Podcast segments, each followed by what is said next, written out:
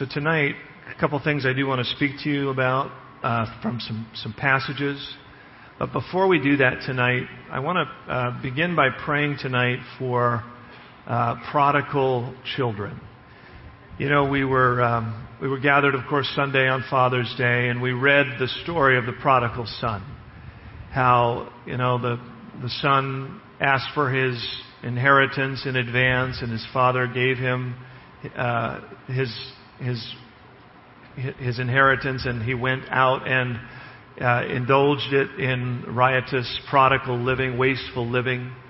The story of how he eventually came to the end of himself and came to his senses and returned home with a repentive and completely broken heart, and uh, how his father embraced him and welcomed him back into the family and restored him. The father saying, he, My son was lost, but now he's found. And that, that story resonates with so many hearts for a variety of reasons. Obviously, there are those lives that, that are prodigal, those lives that have backslidden and fallen away from the Lord. And then their hearts kind of come under the, the realization that I need to come back to the Lord. And there's the wonder, will God have me back? Can I come back to the Lord? Am I too far gone? Have I, have I sinned too deeply? Have I grieved the Lord you know, too much to where, you know, I don't, I feel too ashamed to even return to the Lord. And, and the beautiful story of the prodigal son is that it's never too late. That prodigal son came to the end of himself, but when he came home, his father was looking for him while he was still a long ways off. He ran out and embraced him. If your heart is sincere and there is a true repentance and desire to return to the Lord, uh, then your Heavenly Father is wanting to embrace you. And of course, it's a beautiful story of restoration for those that need to come back to the Lord. But it's also a picture of those, of, of the Father, isn't it? The Father who had to watch his Son go out and learn some hard lessons in life. And you can imagine that the father, it says that he saw him while he was still a long ways off. You get the idea that the father was looking for his son every day, hoping, will he come back today? What's going on with my son today. Where is he? What's happening in his life? The father's love for his son never ceased. It just, he lost uh, connection with him and the son went his own way and he had to just kind of um, hope and pray and wait for the son to return. And so the story resonates with, with parents' hearts, doesn't it? Because many parents have prodigal children. Children that have either fallen away from the Lord for any variety of reasons, or they are currently running away from the Lord. They, they may have known the Lord at one time. You, you yourself may have been involved in, in raising them in the Lord, and there was a time when they, were, they had a, a real uh, honest and sincere walk with God, but now they have turned away. They've gone out into the world. They've turned their back on the Lord through circumstance, through distraction, whatever it is. And your heart is grieving as a parent, as a mother, as a father, as a grandmother. Um, and I want us to pray for the, for the prodigals tonight. Um, and so if you're here tonight, and, and here's the way I kind of wanted to, thought we would do it, and not to embarrass anyone, but to just honestly pray for one another. Um, if you are, I want to pray for those that have a prodigal, either a son or, or daughter uh, that is away from the Lord and you're praying for them and you're troubled in heart and spirit over them, we want to join with you tonight in prayer. Uh, whether it's, a, like I said, a son or daughter, maybe it's a grandson or a granddaughter, or you know, maybe it's a, a sister or a brother, someone in your immediate family that you are deeply troubled for tonight um, because you know that they have walked away from the Lord and they are out there uh, and you know how it is when you're out there. I mean, into the world, into all kinds of, of, of troubled living, and, and maybe not even just off into the world, but just not walking with, the, with God, having no longer an interest in the Lord and walking close to the Lord. And your heart is burdened for Him, and you want to pray for Him tonight. What we want to do is hook up together in small groups and pray for those individuals. The way I want to identify you, I'm just going to ask you to stand. If you're here tonight, and you have a loved one, a child, a grandchild, a brother, uh, someone that is closely connected to you through family, and you want to stand in the gap for them tonight because you know that they are they're, they have turned away from the Lord, not walking with the Lord, I'm going to ask you to stand right now. Let us identify who you are. And so you see the kind of need that we have here in our midst. Anybody else need to stand? Okay, those of you that are seated, and I, I may have to move around a little bit here tonight for this first section, and, and then, like I said, I have some passages I want us to share with and pray together. But those of you that are seated, if you would now just identify who's standing around you, and please go and join up with anyone that is standing. Let there not be anybody standing that is standing alone. Please try and hook up. And I'll let you guys get connected. Uh, and groups no maybe no larger than five, but you know nobody alone. And after you're kind of connected, then I will um, we'll get started in prayer. But I want to make sure everybody has somebody.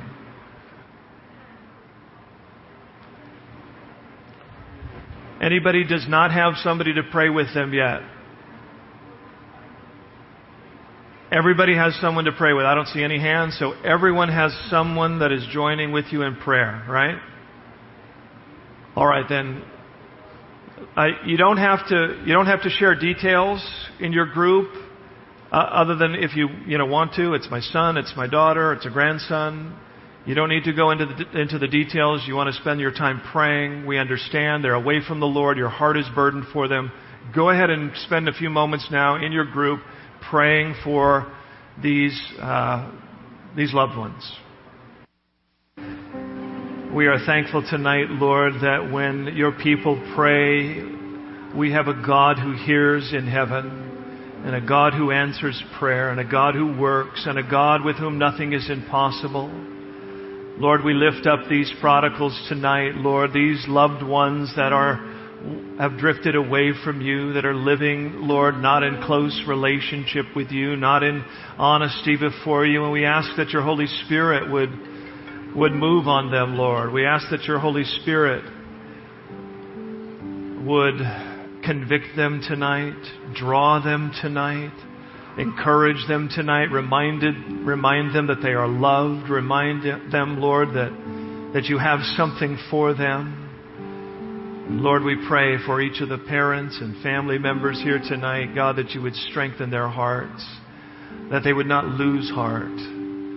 Jesus, you taught us to pray and not lose heart, but to continue to pray, to ask and to keep asking. So our confidence, Lord, is that you are working, you are moving, and we look for the testimony, God. We look for the power of prayer to bring great answer in time to come. We thank you for this time, Lord, in Jesus' name. Amen. You may be seated this evening. If you have your Bibles with you, I would ask you to open them with me to the book of Ezekiel, chapter 22. Ezekiel, chapter 22. I want to talk to you a little bit tonight about standing in the gap. Standing in the gap. I, I do believe that that is an important part of prayer is standing in a place of intercession, interceding for uh, our loved ones as we did here tonight, interceding for our community, for our nation, for our culture, for our schools, for our young people, for our churches and pastors and interceding for the nation as a whole and what's going on in our country. And I believe that there is a responsibility that falls to the church to pray, to intercede, to stand in the gap. Take a look with me in Ezekiel chapter 22. I want to pick it up in verse 23. Ezekiel 22 and verse 23.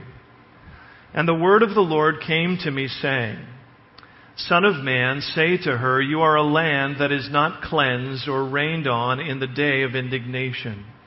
The conspiracy of her prophets in her midst is like a roaring lion tearing the prey. They have devoured people. They have taken treasure and precious things. They have made many widows in her midst. Her priests have violated my law and profaned my holy things. They have not distinguished between the holy and unholy. nor have they made known the difference between the unclean and the clean. And they have hidden their eyes from my Sabbaths, so that I am profaned among them. Her princes in her midst are like wolves tearing the prey to shed blood, to destroy people and to get dishonest gain. Her prophets plastered them with untempered mortar, seeing false visions and divining lies for them, saying, Thus says the Lord God, when the Lord has not spoken. The people of the land have used oppressions, committed robbery, and mistreated the poor and needy, and they wrongfully oppressed the stranger. Verse 30, an important verse in my heart, my heart tonight. So I sought for a man among them who would make a wall and stand in the gap before me on behalf of the land, that I should not destroy it. But I found no one. Therefore I have poured out my indignation on them. I have consumed them with the fire of my wrath, and I have recompensed their deeds on their own heads, says the Lord. This is a prophetic word given to the prophet Ezekiel to speak against the nation of Israel, Judah, because they had fallen away from the Lord and backslidden, and God was getting ready to send judgment. And he identifies the problems in the land. And we notice that he speaks directly concerning the prophets. Now, the prophets, of course, are those that were supposed to speak for the Lord. They were to be bringing the Word of God into the heart of the nation and the people. But instead, they were devouring the people. They were taking advantage of the people, taking treasure and precious things, distracted with their own material gain. He speaks to the priests. And the priests were, were, of course, to be those that would minister spiritual things into the life of the nation to teach the nation the law of God, to teach the nation how to, how to have relationship with God, to intercede for them, to be the mediator, inviting them into God's presence, into relationship with Him. And, and he says that they have profaned my holy things. They've not treated their role uh, responsibly. They've not distinguished between the, un, between the holy and the unholy. They've not, the, not taught the people the difference between the clean and the unclean. The lines have been blurred, and the priests, the ones who are to represent me to the people, to warn the people, to declare what is right, to declare what is wrong, to say, this is unholy, this is ungodly, this is against the command of God. Repent, turn your heart back to God, lest He judge, lest He pour out His indignation upon you. They stopped warning. They stopped giving a clear word between the holy and unholy, the clean and the unclean. They themselves hid their eyes from his Sabbaths, that which was holy. And so they have, that they even, God was profaned among them, even amongst his priests. He speaks to the princes. Of course, those would be the rulers, the political ruler, the civil rulers of the day. And they had become like wolves to get dishonest gain. All they thought about was their own political career and advancement. They were not interested in what was good for the people. They had no respect for the things of God. And they were propped up by the lying prophets who plastered over them, who said, Thus saith the Lord, when it wasn't the Lord. He talks about the people of the land that they themselves have, had given over to oppression and robbery, mistreating the poor, the needy, wrongfully oppressing the stranger, a lack of hospitality, a lack of just community and kindness, that oppressing the stranger. It's that harshness that had crept in even to the civil life, even to the, to the public life of the nation. A, a, a loss of, you know, just being neighborly. Uh, being open hearted, a, a, a, kindness that, that God wanted to be a part of his people and the land. And they had become selfish, oppressive, robbing, wrongfully oppressing, self serving. It's as if the, the nation as a whole had begun to lose their conscience, their moral bearing. Does it sound familiar? Does it sound anything like what we are experiencing in our own nation? You know, I, I have seen things changing so quickly just in my lifetime and just in recent, how the acceleration of changes in our culture, in our nation, and these, these changes that are moving further and further away from the moral anchor of God's Word. From just, you know, even, not that all we were, it's not that everyone was Christian, you know, 20 years ago. But there seemed to be moral bearing about the country, about the nation, about the schools, about you know what was what, what was right, and there seemed to be at least an integrity with it still within the churches, and that the churches were still declaring the word of God, that there was a message of truth and light, distinguishing between the clean and the unclean, the holy and the unholy. Now I'm not trying to be a, a prophet of doom and gloom here tonight, but I, I got to say, I think that things have changed radically in the last 20 years and really accelerating in the in most recent years. And I want you to know that I believe that things are going to accelerate even more rapidly. And it is high time for the church to stand in the gap and pray. It is high time for pastors and pulpits to declare the truth of God's Word, not looking to tickle ears, not looking to be politically correct, but to declare the holy and the unholy, the clean and the unclean. And we're seeing this just migration away from God. And we are foolish as a people to think that, that we can continue down a path of profaning God, the Creator, and that there would be no consequence, that our nation would not suffer the same consequences that we have seen throughout history. These are God's people. This is His holy nation. If God became to the place where He was ready to deal and pour out discipline on His own nation, the nation that He founded and started, then how much more do these, uh, these things apply to any other nation? Again, I don't, I don't want this to be kind of a, a scare tactic tonight. I, I think if you're paying attention as a believer, what I'm saying to you is not news. It's already, you, you're aware, it's resonating in your heart. It's true. Things are changing. Our, our, you know, some of the moral pillars are being changed and moved. And what was what, what was what the Bible calls sin is now being called normal and acceptable, and the church is being asked to be tolerable, and preachers are asking are being asked to change the message and to and to accept and embrace a, a, a moving away from the biblical truths.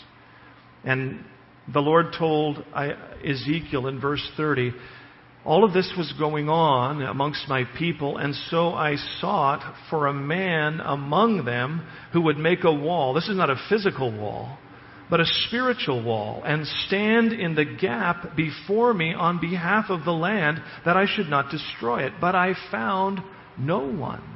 The people had become so diluted in their thinking that God, in searching the hearts for a man within the nation that would rise up and say, I'm here to stand in the gap. I'm here to intercede for our people. I'm here to pray and ask you, God, for mercy and ask for you to change the hearts of our leaders and our priests and our prophets and to work again in the heart of your people and to bring a revival and a restoration that you might spare us, that you might extend our days, that you might not have to judge, judge us and pour out an indignation. But he found no one.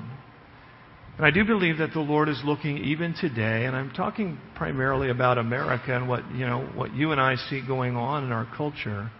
And I believe that God is looking for men and women, for churches that would stand in the gap, to build a wall. And that's what I'd like to do tonight. I want to, I want to pray. You, you say, well, gosh, it's so overwhelming. What can we do? What we can do is we can pray. And we can stand in the gap. You, you know that the world and, the, and, and our culture and the, and the political movement, and I'm not trying to be political tonight. I'm saying we have a spiritual responsibility as a church. I have a spiritual rep- responsibility as a pastor to declare the Word of God, to call what is clean and unclean, holy and unholy, to not, you know, As he said, prophets saying, Thus saith the Lord, when I never said those things. And so, we as a church, I want us to be mindful. I want us to be a praying church. I don't want you to be fearful. I don't want you to be worrisome. I don't want you to be overwhelmed. I want you to pray. I want you to recognize that this is, we are here for such a time as this. This is the generation that God has placed us to be here, to live as salt and light. Are you willing to stand in the gap? Are you willing to stand in the gap for your coworkers? Are you willing to stand in the gap for the youth of our community and what's coming down and through the public schools? Are you willing to stand in the gap and to pray and to speak out when God gives you opportunity and to take a stand and to stand up and say, this is holy, this is unholy. This is right, this is wrong. This is what the Bible says, this is what man says. This is what society is wanting, but this is what God's Word says and declares. I'm a Christian. I believe in standing on the, on the foundations of the Word of God, the pillar of truth. And the church is supposed to be that pillar of truth. So I don't want us to, again, be discouraged tonight, but I want us to pray. Turn with me now to Daniel chapter 3. Daniel chapter 3. You know the story of Nebuchadnezzar, the king who made the golden image and commanded that when when he played the music that all in the country would bow down before the golden image that he made. And you know the story of the three Hebrew children who refused to bow down. Pick it up with me. That's kind of the setting. Pick it up with me in verse 7. We're talking about standing. And here's an example of men that stood. Verse 7 So at that time, when all the people heard the sound of the horn, flute, harp, and lyre, in symphony with all kinds of music, all the people, nations, and languages fell down and worshipped the gold image which King Nebuchadnezzar had set up. Therefore, at that time, certain Chaldeans came forward and accused the Jews. And they spoke and said to King Nebuchadnezzar, O king, live forever. You, O king, have made a decree that everyone who hears the sound of the horn, flute, harp, lyre, and psaltery in symphony with all kinds of music shall fall down and worship the gold image. And whoever does not fall down and worship shall be cast into the midst of a burning fiery furnace. There are certain Jews whom you have set over the affairs of the province of Babylon, Shadrach, Meshach, and Abednego. These men, O king, have not paid due regard to you. They do not serve your gods or worship the gold image which you have set up. Then Nebuchadnezzar, in rage and fury, gave the command to bring Shadrach, Meshach, and Abednego. So they brought these men before the king.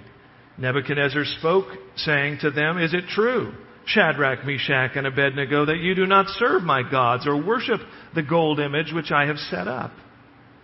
Now, if you are ready, at the time you hear the sound of the horn, flute, harp, lyre, and psaltery in symphony with all kinds of music, and you fall down and worship the image which I have made, good. I'm going to give you another chance. But if you do not worship, you shall be cast immediately into the midst of a burning fiery furnace. And who is the God who will deliver you from my hands? Verse 16 Shadrach, Meshach, and Abednego answered and said to the king, O Nebuchadnezzar, we have no need to answer you in this matter. If that is the case, our God whom we serve is able to deliver us from the burning fiery furnace, and he will deliver us from your hand, O king. But if not, let it be known to you, O king, that we will not serve your gods, nor will we worship the gold image which you have set up. And you know the story. This made the king furious. He threw them into the fiery furnace.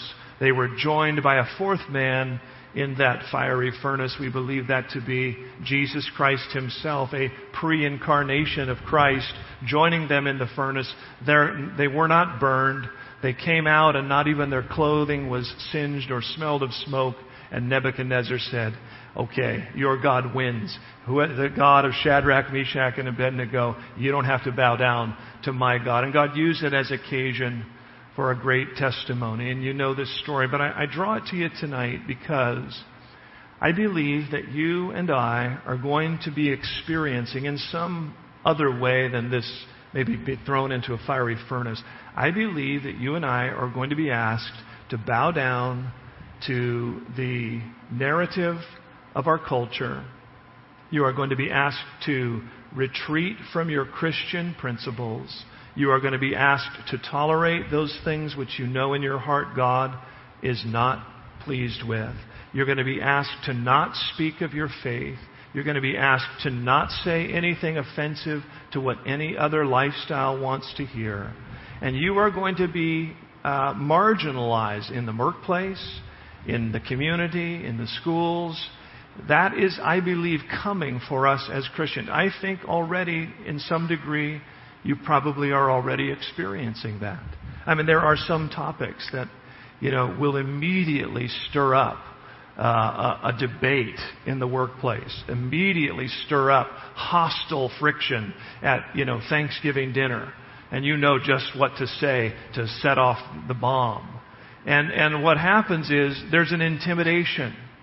There's this kind of bullying of, on the Christians. Don't you dare bring your Bible, you know, uh, ideas here. When we tell you you bow down before the golden image, you will submit and surrender to what we want you to submit and surrender to, because this is what is uh, this is what is what we're doing today, and this is what the, even the rulers of the land are beginning to, you know, pronounce over our culture. It's time to stand. You have to stand in the gap in prayer and you have to be willing to take a stand for your faith. You have to be willing. And again, not looking for opportunities just to start trouble and be obnoxious. Shadrach, Meshach, and Abednego were not going out of their way to try and, you know, flaunt it in Nebuchadnezzar's face. They simply stood. They simply refused to bow. They simply would not compromise their faith in the one true God. And that brought them to a place of conflict. And when, the, when, when they were really put to the test, they said, O king, this is an easy answer for us. We will not bow.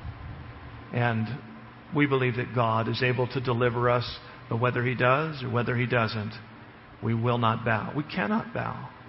And so we as Christians, I don't believe that we can surrender our our Christian faith, our biblical values to whatever is coming our way.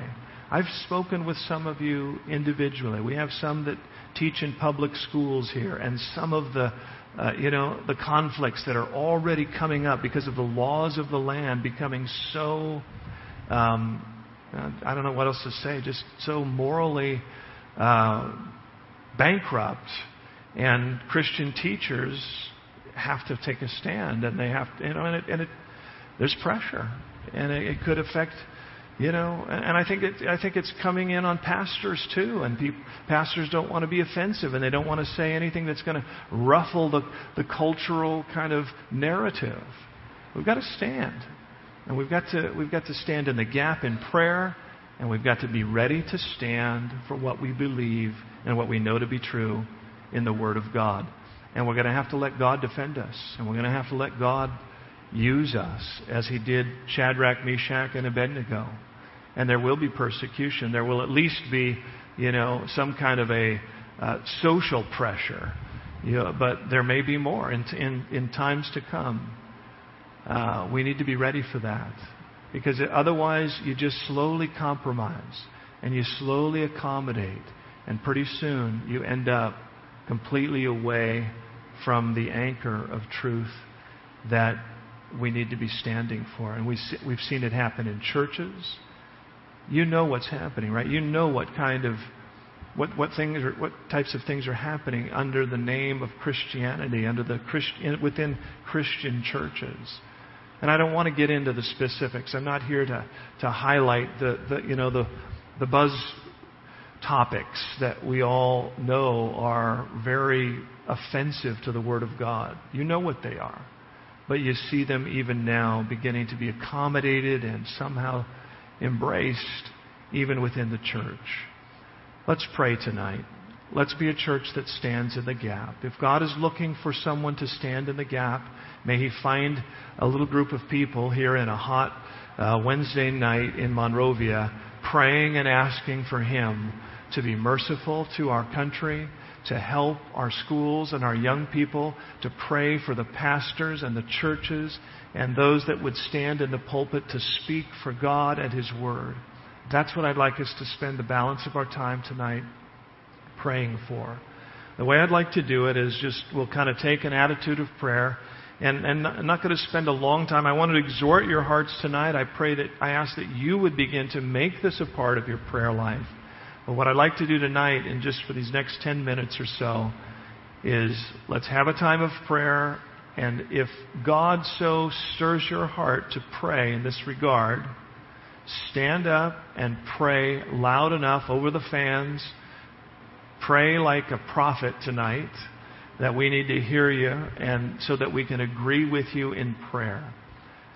You understand kind of the, the theme of what I'm asking you to pray for? We're standing in the gap for our nation, for our churches, for our schools, for our communities, for our, for our families, for our workplaces, that we would not compromise the Word of God, our faith, and those things that we know God is asking us to stand for in our generation. Let's pray. Stand and pray and lead us loudly in prayer, and we will agree with you as the Lord prompts you. Lord, we pray for those in civil leadership, Lord, in our federal level, state level, even our local level, God. We ask, God, that your Holy Spirit would soften the hearts of even the political leaders and rulers in our land. We ask, God, that you would give them wisdom from above. Lord, whether they know you or do not know you, we pray that you would still influence the hearts and lead them into godly decisions that would be that would give opportunity for godly living, that would extend your mercy to this land. And God, we pray specifically for the teachers and the school, those in ministering in the schools, Lord, to our young ones. God, that you would also bring believers and bring influence, Lord, that would once again uh, uh, just uh, delay uh, this onslaught, God, uh, this agenda that we can clearly see is of the enemy to try and deceive and distract and capture the next generation. We ask God that you would bring influence into all of these places, that you would be patient, Lord, and merciful. We confess to you, Lord, that we are a people needing your mercy and your strength and your grace. Lord, I pray for the churches and the pastors and the leaders of spiritual houses that they would stand and preach the truth. God, that they would pour uh, truth into the heart and lives of their congregants. And Lord, I pray for the church, the church of Jesus Christ, that we would be strong, that we would be purified, that we would not become lukewarm, that we would not become complacent, that we would not become so distracted with the, the cares of the world that we lose our place, that we lose our understanding and, our, and what you've called us to, that, that when you look, you would find no one, but rather that you would find us standing in the gap and Father, I do pray for revival. I pray for a spiritual awakening. God, regardless the political climate, regardless the landscape of the culture, there is nothing more powerful than a spiritual awakening that is initiated by the Holy Spirit working through the life of the church. God, I do pray that as these cloud, these dark clouds gather, that the light of your church would shine brighter and more purified, and Lord, that we would be a part of that. That we would see one great harvest, Lord, and that we would be able to rejoice and look what God is doing. Lord, Jesus, you said that the gates of hell should not prevail against your church, and that you're coming back for a spotless bride without blemish. God, purify us as a church. Call us to prayer. Let us be mindful of these spiritual things. Let this, even tonight, be fruitful, Lord, in our own prayer lives, in our own discernment as we live in this time, and God as a church, that we would be a praying people and that you would find a people standing in the gap, Lord. We ask these things tonight in Jesus' name. Amen.